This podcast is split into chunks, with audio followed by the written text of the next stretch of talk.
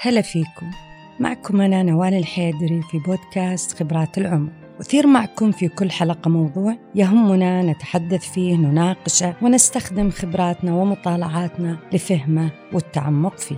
موضوعنا اليوم بعنوان مشكلة طفلي ليست مشكلتي. الزواج تخطيط لحياة قبل يكون تخطيط الحفلة والمعرفة وكسب مهارات حياتية هي باب نجاح أي زواج. تقدم المستشارة نوال الحيدري دورة كيف نخطط لزواج ناجح لكل المقبلين على الزواج عبر جلسات تدريبية ثنائية للمخطوبين. بالإضافة للمتابعة المجانية على مدار ثلاث أشهر. للاستفسارات والاستشارات تجدون رابط التسجيل في الدورة على حسابات أستاذة نوال الحيدري في مواقع التواصل الاجتماعي آت نوال أندرسكور الحيدري أو على رقم التواصل 055 75 42 927 في هذه الأيام يكثر الحديث عن أسس التربية.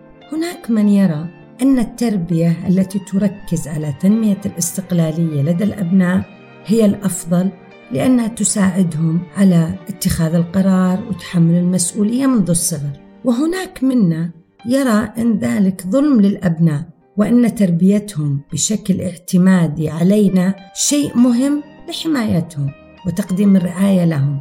والسؤال ما هو الأفضل لنا وللأبناء؟ الاعتمادية أم الاستقلالية أم جزء من الاعتمادية وجزء من الاستقلالية على حسب المرحلة العمرية؟ استمعوا معنا لحلقتنا اليوم لمناقشة كل ذلك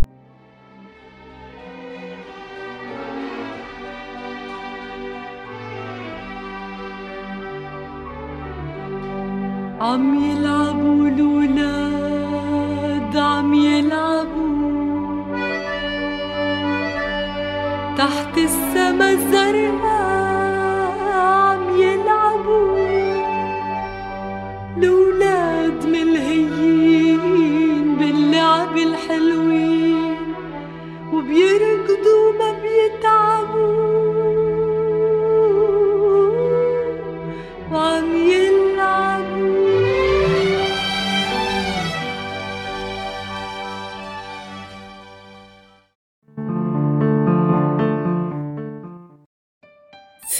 حلقتنا السابقة ناقشنا أهمية الاستماع للطفل ليشعر أن هناك من يفهمه وذلك عن طريق استجابتنا المفتوحة لمشاعره.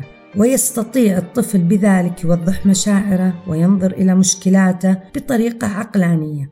وأحيانا يقدر يحل مشكلته لأن شعر أن في أحد سمعه وفهمه خاصة الأهل.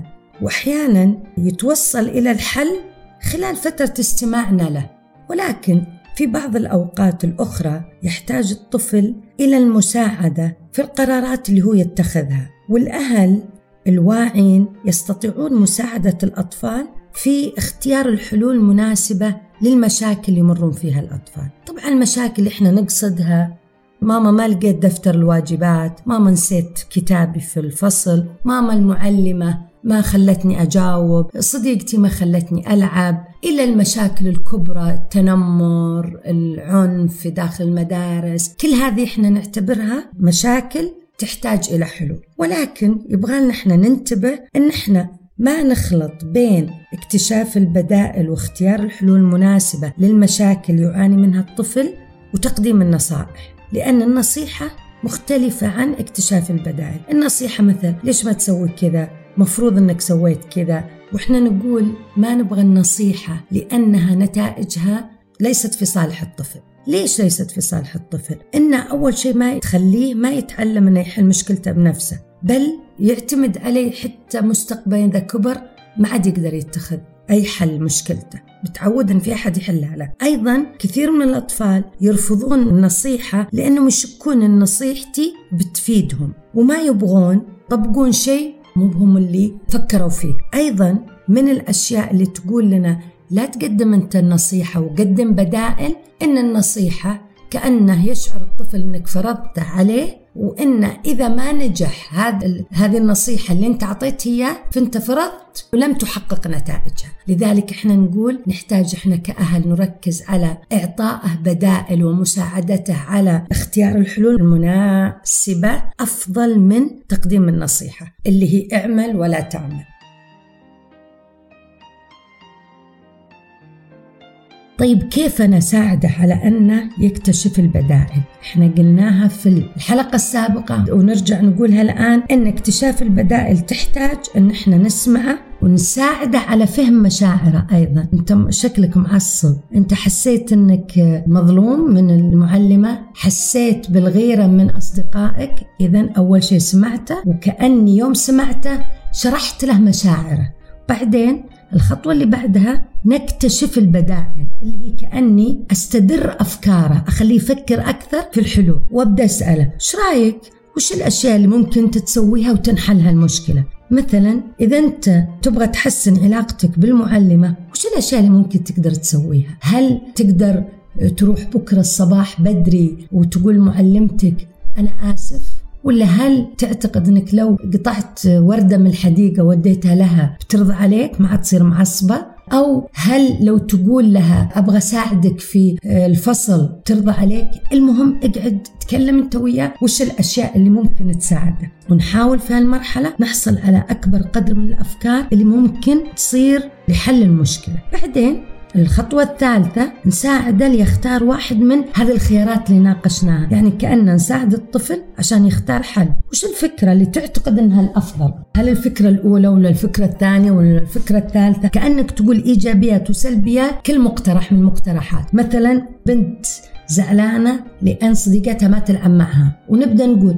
ليش ما تلعب معك؟ وش تعتقدين؟ ممكن هي تقول فكرة وأنت تساعدينها بتقولين فكرة ثانية، يمكن انها أنا ما أعرف هذه اللعبة، البنت يمكن هي تقترح، يمكن أنت تقولين لا، يمكن أنت مرة ما لعبتيها، بس انتبهي من حكاية إنك تتهمينها، بس أنت اطرحي الفكرة، قالت لا خلاص وقف، لا تطرحين فكرة سلبية تتبناها البنت عن نفسها. أيضا بعدها ابدوا ناقشوا إذا ساعدته. في اختيار الحل ناقشة فيه وش النتائج المتوقعة؟ وش بيصير إذا اعتذرتي من معلمتك وش بيصير إذا رحتي اقترحتي على صديقتك تقولين أساعدك في اللعبة؟ أو اقترحتي على صديقك تقول ممكن أجيب لك لعبة أنا وياك نلعب أنا وياها؟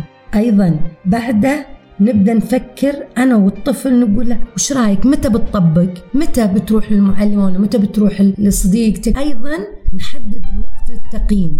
وش الفترة الزمنية اللي ستقوم فيها بذلك. وش الفترة الزمنية؟ هل الأحد الاثنين الثلاثاء وبعدها إذا أنت عرفت متى التاريخ تقدر تحدد متى نقيم. وش الفترة الزمنية اللي أنت بتقوم فيها في هذا الحل؟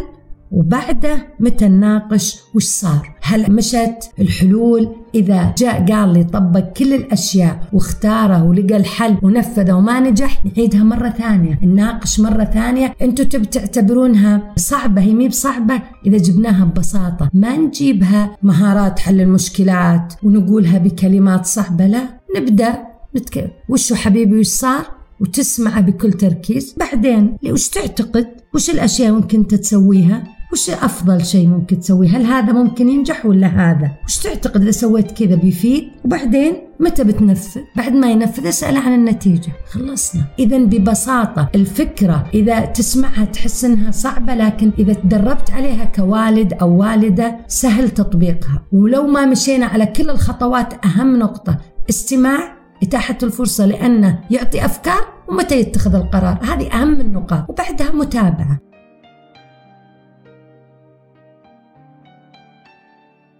طيب اللي مفروض إحنا ننتبه له إذا جينا نطبق إن إحنا ما نستعجل في مرحلة اكتشاف البدائل أو الحلول لأن هذا صارت بسرعة ممكن تكون على حساب استعداد الطفل إنه يرجع يتراجع. وش فيه أمي ولا أبوي قاعدين يتكلمون كثير عن موضوعي. خلوه إلين هو يتكلم. لا تبالغ في المتابعة. أحيانا نحتاج نرجع ورا ونبقى في مرحلة الاستماع لمشاعر الطفل الين إحنا نحس إنه مستعد لأنه يتقدم خطوة ويكتشف البدائل. وأحيانا طفلنا ما يقدر يجيب أفكار معقولة لأن خبراته أحيانا محدودة. يمكن أنا هنا أقدم اقتراحات بس اقتراحات مؤقتة. يعني وش تعتقد إنك لو سويت كذا يصلح كذا؟ بمعنى إنه يدري إنه مو ملزم فيها. ممكن؟ ممكن إيه وممكن لا. أيضا لازم نتذكر أن التوقيت المناسب مرة مهم. لا يحس الطفل أن الهدف السيطرة عليه.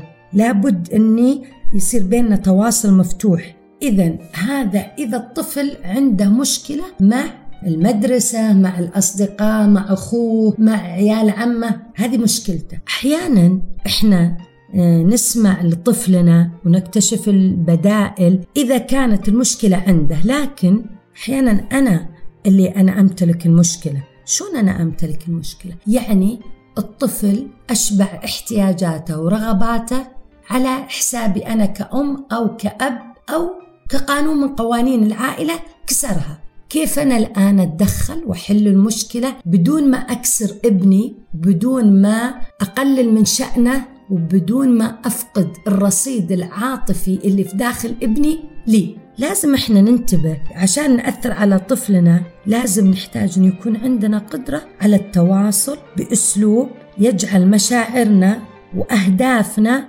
مفهومة عند الطفل. كثير الوالدين في حديثهم مع طفلهم يحسون أن الطفل ما يسمع لأنه يا ما يطالعهم يا يسوي روحه مشغول. ونتوقع أنه لازم نعيد الطلب أكثر من مرة.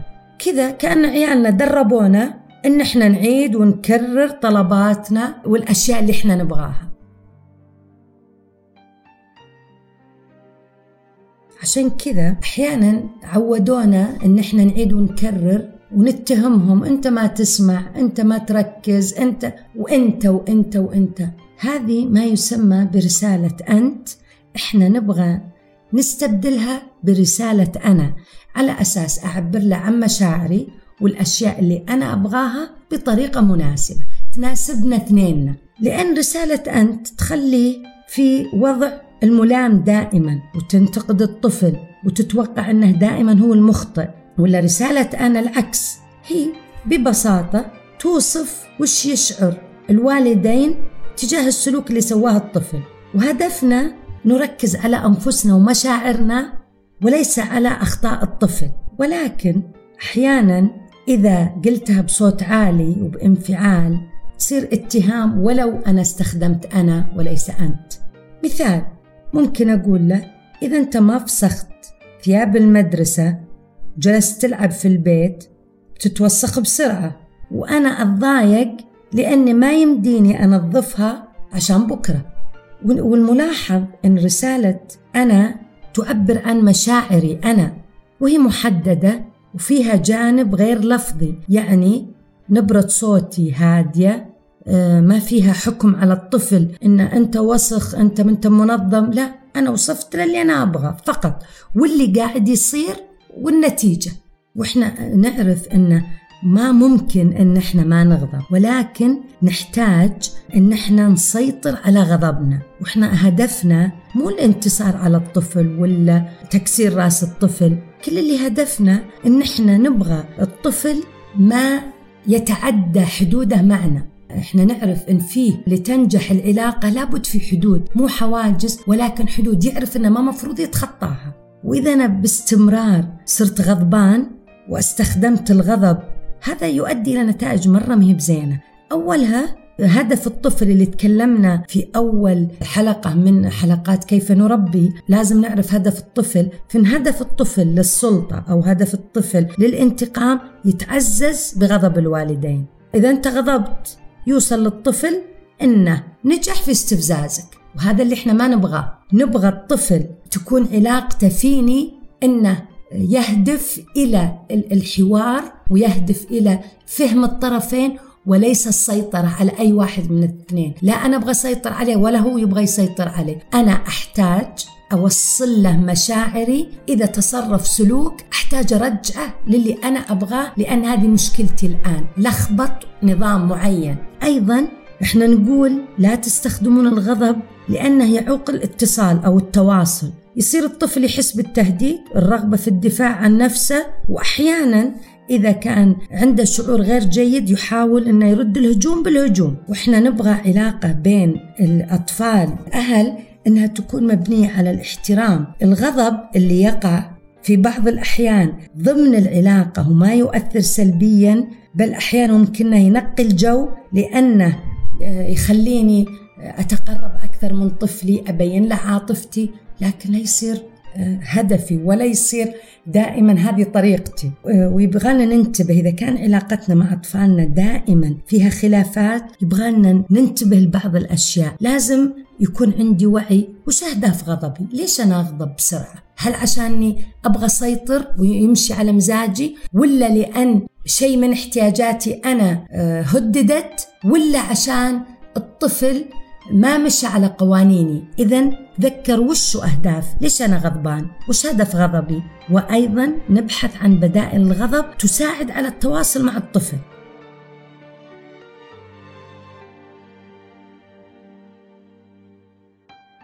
وقبل ما نبدأ في التعبير عن الاستياء لازم إن إحنا ننتبه إن اللي يزعجني مو بس مو هو السلوك بحد ذاته بل النتائج المترتبة على السلوك.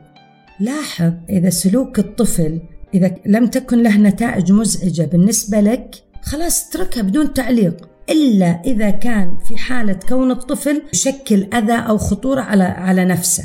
مثلا آه، إذا أنت في المطبخ تطبخين والأطفال يلعبون ويركضون برا ما يزعجك سلوكهم. لكن إذا طلعتي برا وجتك مكالمة الآن صار سلوكهم يزعجك. هنا الآن يصبح أنت بتتدخلين عشان تقولين لهم وقفوا عشان أنا أبغى أسمع المتحدث الآن. إذا هذه الآن هي مشكلتك. إذا أنا أحتاج تسكتون شوي لأن إذا أنتم تراكضون وتصارخون ما أسمع.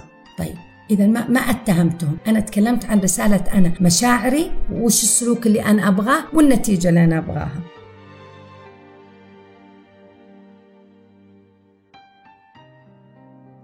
عشان كذا إحنا نحتاج أبين للأطفال كيف أشعر تجاه سلوكهم وأوضح لهم سلوكهم وليس السلوك نفسه هو الذي يزعجني فأنا أقول يعني لعبهم ركضوا ما يزعجني لكن نتاجة الصجة فأنا أقول مع كل هالإزعاج أجد مرة صعوبة في إني أسمع المتحدث في التليفون لأننا إحنا نحتاج نركز على النتائج وش اللي تسببه من إزعاج أكثر من السلوك نفسه. ورسالة أنا تصبح أكثر فائدة إذا أنا طبقتها. وعشان نتأكد إن إحنا فاهمين وش يعني رسالة أنا لازم نتذكر إن رسالة أنا تحتاج إلى بناء من هي ثلاث أجزاء. الأجزاء أصف السلوك اللي يتدخل في شؤوني وصف فقط ما ألوم.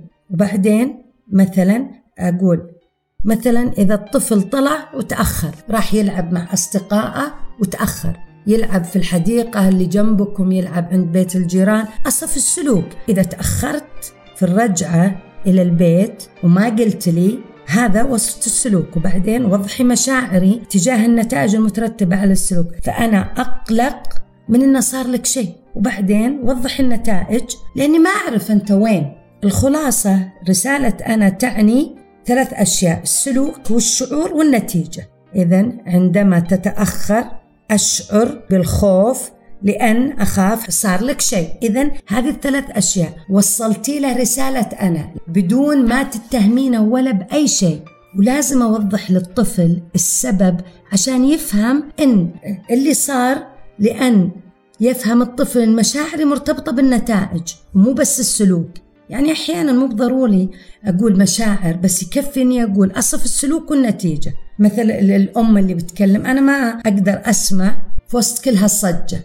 أنا ما قلت أنتم مزعجين. إذا فرسالة أنا وبنائها يعتمد على الموقف وأهم شيء بينا نتذكره إنها تركز علي أنا كأم وليس على الطفل وما فيها لوم. لذلك لنتواصل تواصل فعال ونقدر نؤثر على أبنائنا. نحتاج التركيز على مجموعة من الأمور. أولها الحوار الهادف نتحدث مع بعض لكي نفهم كل واحد وش يقصد. أتكلم مع أبنائي إذا المشكلة مشكلته أو مشكلتي عشان نفهم وش قاعد يصير. نحتاج أن تكون استجاباتنا وردودنا مبنية على الاستماع اليقظ واللي معناها أنك تفهم مشاعر طفلك. أيضا تذكر أهمية رسالة أنا الخالية من أي لوم واللي تعكس مشاعرنا الإيجابية وكذلك مشاعرنا مشاعرنا الإيجابية تجاه ابننا وكذلك مشاعرنا حول ما يزعجنا من تصرف نتذكر دائما إن إحنا ما نحكم على أبنائنا بحكم سلبي ولا نصفهم بصفات سلبية أيضا نتذكر عندما نريد أن نساعد أبنائنا في استدرار الأفكار وفي اختيار الحلول والبدائل أن نختار الوقت المناسب. أيضا أثناء الحديث مع الطفل يجب أن نتجنب السخرية والتوبيخ أو الضغط. في الأخير نحتاج إظهار إيماننا وثقتنا بطفلنا. وما يوجد تربية بدون مشاكل ولكن إدارة كل مشكلة تحتاج منا إلى صبر وحلم وننتبه إن إحنا كأهل ما مفروض يسيطر علينا الشعور بالذنب لأننا ممكن إحنا تصرفنا بعض التصرفات الخاطئة في التربية لازم نتذكر إن إحنا تصرفنا وربينا على حسب ما كنا نعتقد إنه الصح. لا نستمر بلوم الذات أن نعدل ما نستطيع تعديله ونقبل ما لا نستطيع تعديله دمتم بخير.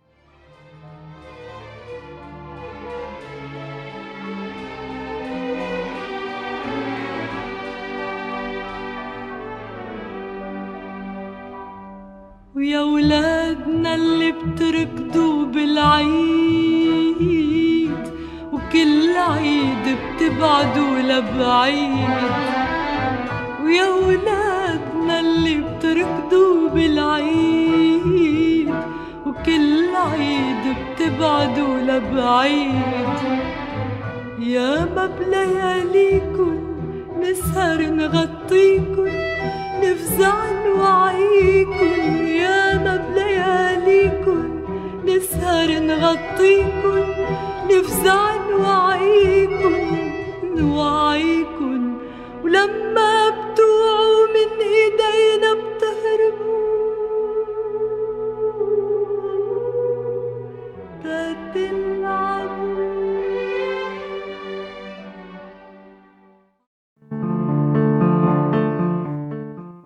يقال اقرأ ما ينفعك ونضيف انتفع بما تقرأ وتسمع. فبعد أن تشاركنا المعرفة ندعوك لاستخدامها وتطبيقها ونتمنى لك حسن الحال. كنتم معي أنا نوال الحيدري في بودكاست خبرات العمر.